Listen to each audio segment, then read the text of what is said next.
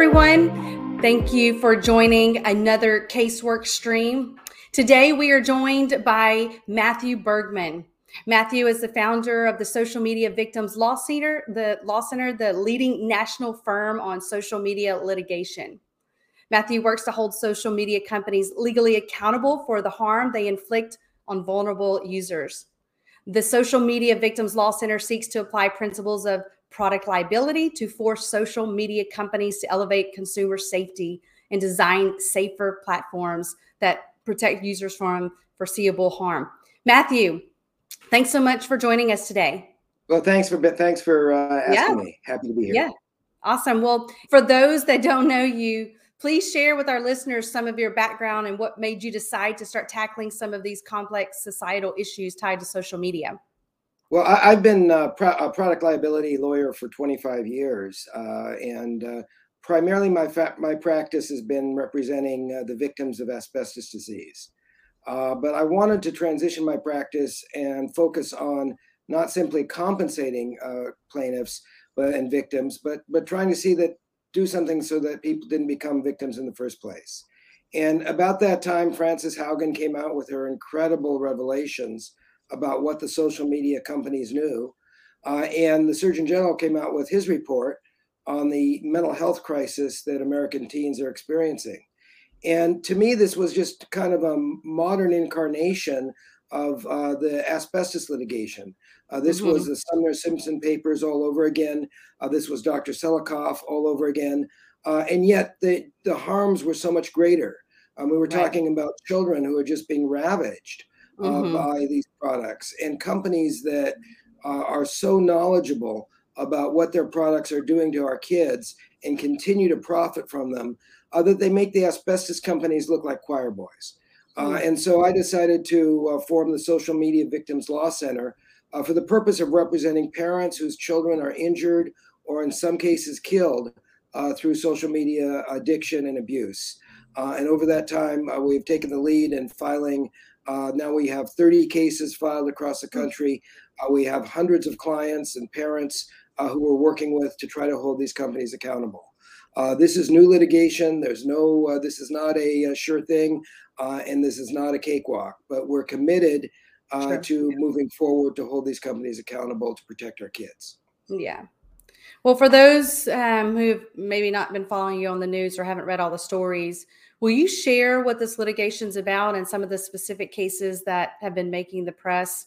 Um, I, I, read a little bit about Selena Rodriguez. Maybe that's a yeah. case you could share, or maybe another one that comes to mind. Yeah, well, the, the first case that we filed uh, involved uh, Selena Rodriguez, uh, a child that took her life at the age of 11 uh, after becoming so addicted to social media that she'd become physically violent when her phones were taken away or the Wi-Fi was was cut off. Mm-hmm. And so this this 11 year old child uh, was being subjected to sexual abuse online, uh, being encouraged and paid uh, to expose herself in horrible ways, uh, being kept up at all hours of the day or night.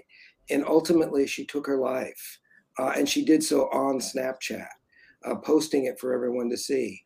And horrifically, this is a phenomenon that we're seeing in many cases of children taking their lives on social media or holding their phones when they breathe their last breath. And uh, this is a direct consequence of the design decisions that these companies have made. They have designed these products to maximize user engagement over all other things. They use operant conditioning and artificial intelligence to make their products addictive. They know that content that is psychologically discordant is more likely to be uh, uh, uh, uh engaged with with children. Mm-hmm. So they deliberately design uh, algorithms that make their products progressively more damaging to children.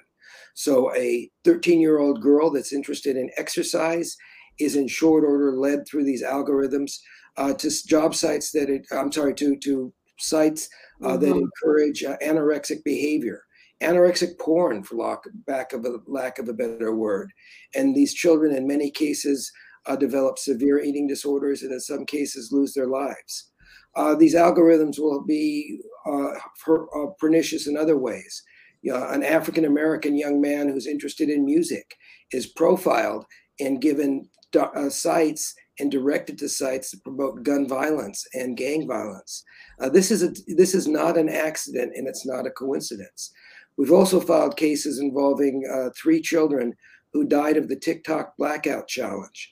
And that's a, a challenge that goes on TikTok uh, and encourages children to choke themselves uh, and then release themselves. And in many hmm. cases, mm. children are unable to release themselves and die.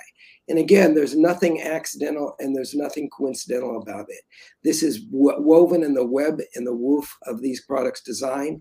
And yet, unless they're held accountable, uh, they're going to keep doing it because their profits dictate uh, that they that they put uh, their engagement over safety. And uh, we're here to put an end to that. Yeah, you know, you mentioned suicide and the social media addiction. Um, and you shared a little a couple of other cases but what other negative psychological implications are you seeing in these cases uh, we're seeing a number of kids uh, predominantly girls but not only girls uh, who are uh, uh, led toward uh, anorexic content mm-hmm. we have a case of a 12 year old girl who got on tiktok and was interested in exercise and was shortly being subjected to sites uh, that encouraged her to starve herself. She spent three days, three weeks in the hospital.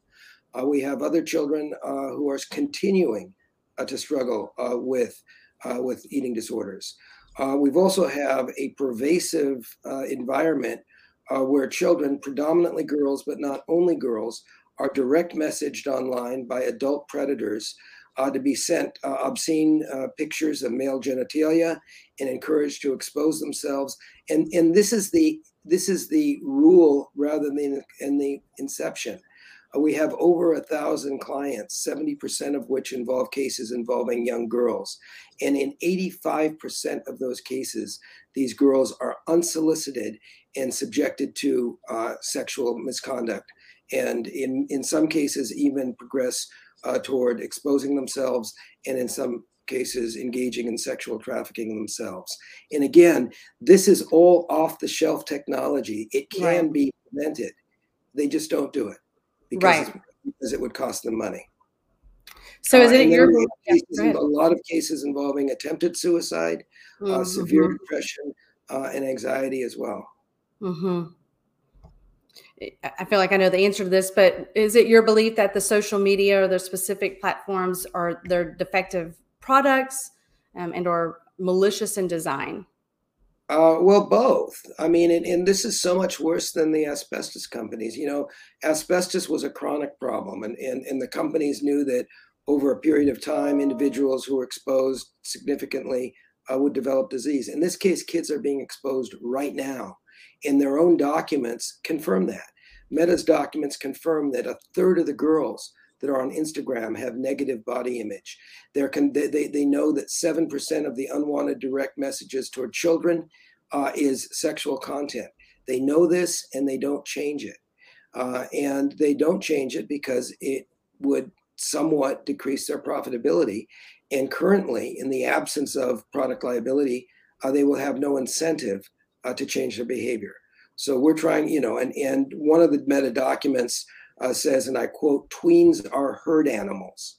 And I would submit that a company that refers to our children as animals is right. not necessarily a company that's going to respond to moral persuasion yeah. or, or social responsibility. What they're going to respond to is their bottom line.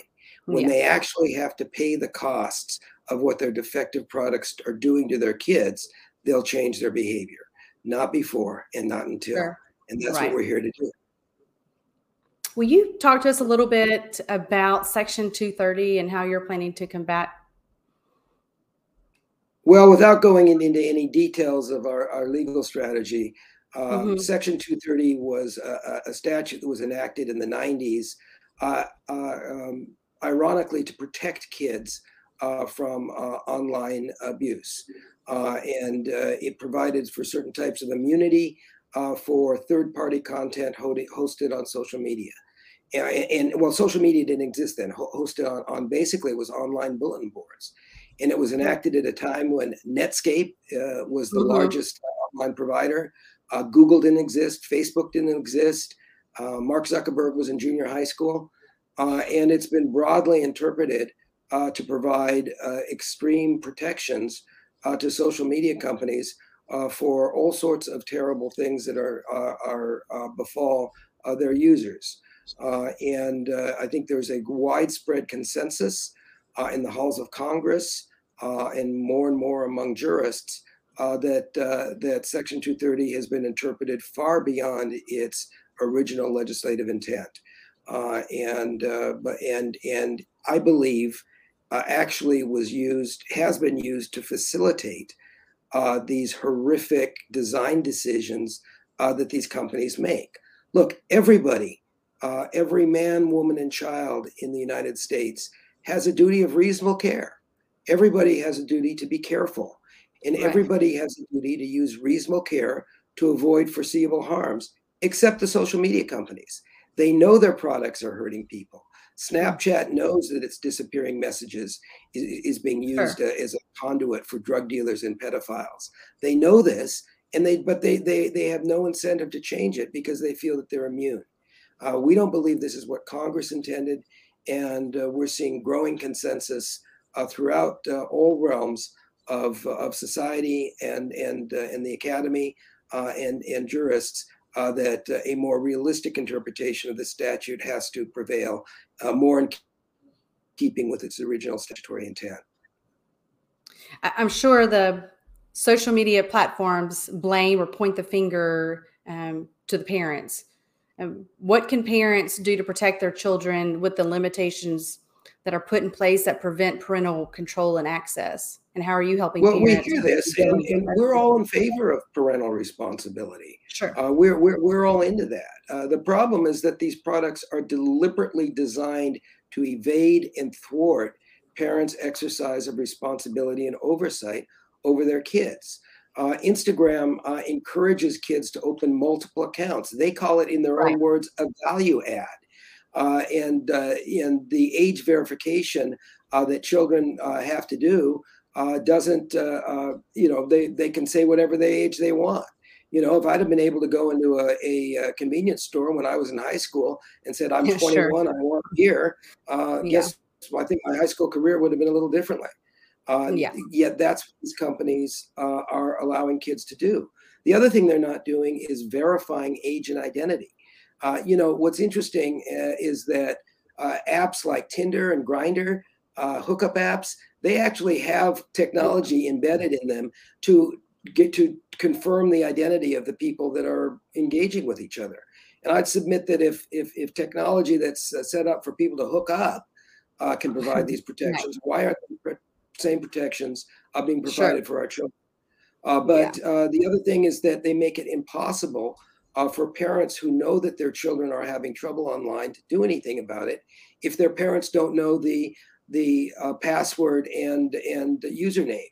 Well, you know, show me a 14 year old kid that gives their parents their username and password. I'll show you a kid that flunks Teenager 101. Uh, there's so many yeah. things that these companies can easily do uh, to encourage and empower parents, and instead they're making it very difficult for parents to do. But I mm. guess, you know, in terms of examples for parents, a couple things come to mind. Uh, first, uh, parents should lead by example. Uh, parents that are always online uh, aren't engaging with their their their spouses or their or their or their families uh, are setting a bad example for their kids. I think families need to have uh, phone free time, you know, during meal times and socializing, just so that there's an, an engagement. I think parents right. need to be very, and I hate to use this word, but invasive in in in monitoring their kids' social media use. Uh, you know, this is not a place where parents can uh, kind of have a hands-off approach. If parents only knew that their 10 and 12 year olds are getting, and I hate to use the word, but dick pics from mm-hmm. adults in the world, and this is pervasive, they'd right. say enough is enough. So I think that uh, parents need to do everything they can uh, to educate their kids, to foster open relationships with their kids, uh, so that they can talk freely about embarrassing things and that they can really understand uh, how uh, pernicious and deadly uh, these products are uh, to impressionable young kids. Yeah. Now, what is the no parental consent campaign you and your team are facilitating? Uh, we have a program online, and our, our website is socialmediavictims.org, uh, where parents can uh, notify social media companies uh, that they don't consent uh, to their kids using their products. You know, some of the products, like Snapchat, actually says you require parental consent to use. That's in their user agreement, but there's no effort made to ensure that the parents yeah. actually consent. And so, this is an opportunity for parents to uh, contact these uh, we, we can we, we direct uh, a email uh, to the leadership of the company saying we don't consent to our kids use take them off uh, mm-hmm. and that's that's i think something that every parent should do because uh, there's very little good that can go from un, unregulated uh, social media sure. use of kids right what, what's your thought about these cases um, being consolidated into an mdl well, it's currently pending uh, before the MDL panel. Uh, we're going to find out uh, on the on the 20. Well, there's going to be a hearing on the 29th. Hmm, uh, okay. the panel typically rules fairly quickly thereafter. Uh, we think there are a lot of good reasons for consolidation, uh, but we also think there's some reasons to be concerned otherwise. and you know, we're comfortable. you know, we're, we're supportive of consolidation. Uh, but we understand that uh, the panel might not feel that that's uh, opportune at this time, uh, and so we are we are committed though uh, to going forward with these cases either in a consolidated form or not. Hmm. this has to move forward. something needs to be done. these companies have to be held accountable, or else we're going to continue to see this carnage that we're seeing. I mean, there's been a 146% increase in suicide among 12 to 16 year olds since social media has come to the fore. Uh, this is code red. Uh, something needs to be done in, or you know, not just in, in law, but in law, in in the, in the halls of Congress, and, and in the minds and hearts of parents. Yeah. And we're committed, regardless of whether or not the cases are consolidated, uh, to moving forward with alacrity uh, to try to uh, hold these companies accountable uh, and do something to save our kids you know, I've been a plaintiff's lawyer for 25 years, and I've been blessed to represent clients who are uh, worthy and thoughtful and careful and meritorious people who have been harmed and deserve compensation. Uh, but I've never had clients less concerned about money and more concerned about social good uh, than the people I'm privileged to represent. Just yesterday, I spoke with three parents who lost their children to social, to social media addiction and abuse. And every one of those parents, when asked, why are you going forward with this case? They say to save other kids from what's happening. And they say that if we can save one family, it's been worth it. And look, you know, the, the, the Talmud says if you save one life, it's like you saved the world. Yeah. And we're convinced that if through our efforts we save even one child, uh, it's been worth it. And that's why we're doing this and it's the most uh, rewarding, challenging, uh, and heart-rendering uh, mm. work I've ever done in 30 years of law practice.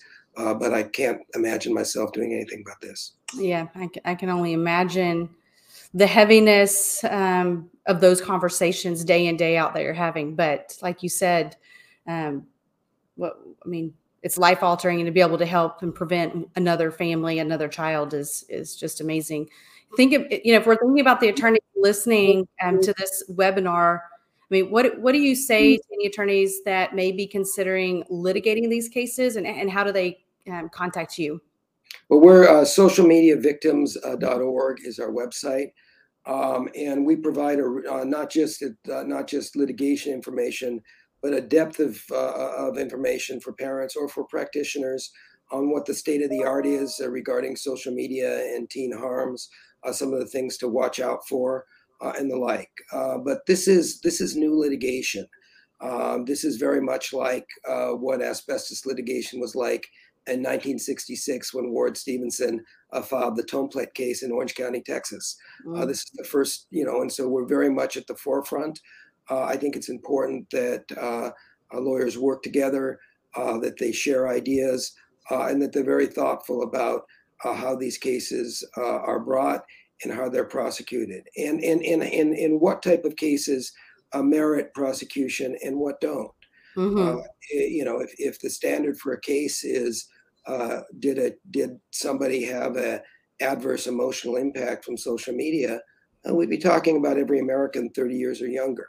So sure. I think it's important to identify harms that are cognizable uh, legally in the context of social media addiction and abuse, uh, and to think very carefully about the cases that get filed uh, and move very judiciously in making sure and doing a lot of due diligence on each case uh, and making sure that it's it's the right case uh, to go forward at this time. Uh, you know, we're at the forefront of something significant.